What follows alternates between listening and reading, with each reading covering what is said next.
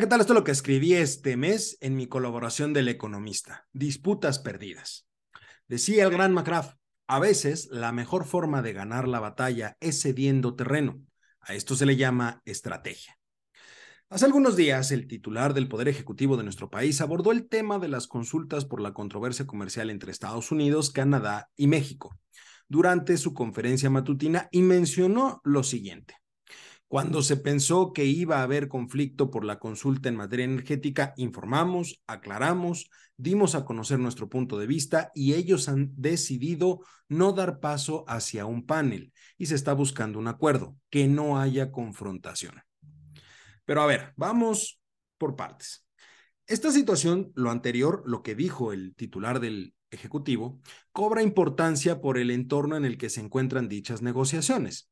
Esto es, el relevo en la titularidad de la Secretaría de Economía, el nombramiento de un nuevo subsecretario de Comercio Exterior y el fin del plazo de 75 días que establece el acuerdo para las consultas. Al respecto, hay algo que se debe puntualizar y que deja muy en claro que lo expresado por el presidente no tiene ningún sustento.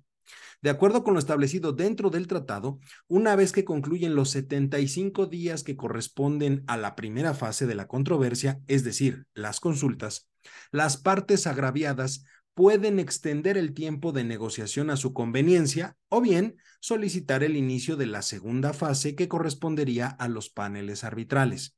Lo que significa en buen cristiano que no se ha terminado el proceso. Simplemente se está a la espera de que las partes agraviadas decidan cuál será el siguiente paso que van a dar.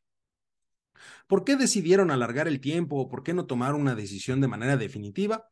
La respuesta es muy sencilla y está ligada a un proceso puramente político. Las elecciones intermedias que se celebrarán dentro de un par de semanas en la Nación de las Barras y las Estrellas es justamente ese entorno. Será el momento donde se renovará la Cámara de Representantes de Estados Unidos, parte del Senado y varias de las gubernaturas. Una situación que va a modificar radicalmente la posición del gobierno del demócrata Joe Biden y, por lo tanto, la forma en la que el gobierno procederá en todos los temas. Siendo este el tratado, uno de los más importantes de la agenda bilateral, es muy probable que cuando hayan pasado las elecciones en los Estados Unidos, se retome el proceso y se solicite formalmente el inicio de los paneles.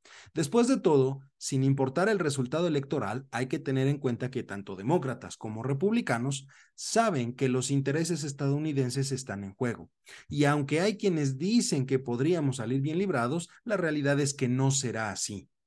En las condiciones actuales, es imposible que México pueda obtener un resultado favorable en este pleito, y no solo por contar con un equipo negociador completamente nuevo y sin mucho expertise, sino porque el argumento sobre el cual se pretende construir la posición del país nada tiene que ver con el reclamo que se hace, dado que ellos, nuestros socios, argumentan que la política energética impulsada por el gobierno de México impide la competencia dentro del mercado, provocando que no exista un piso parejo entre las compañías estadounidenses y las empresas productivas del Estado mexicano.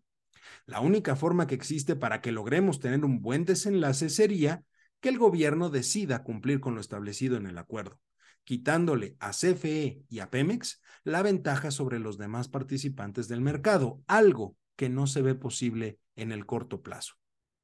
Por cierto, el propio embajador de los Estados Unidos en nuestro país, Ken Salazar, aseguró que las consultas siguen y eso no ha cambiado. En fin, como ya lo hemos dicho, desafortunadamente llevamos las de perder, sin importar lo que se diga o pregone desde ciertos púlpitos.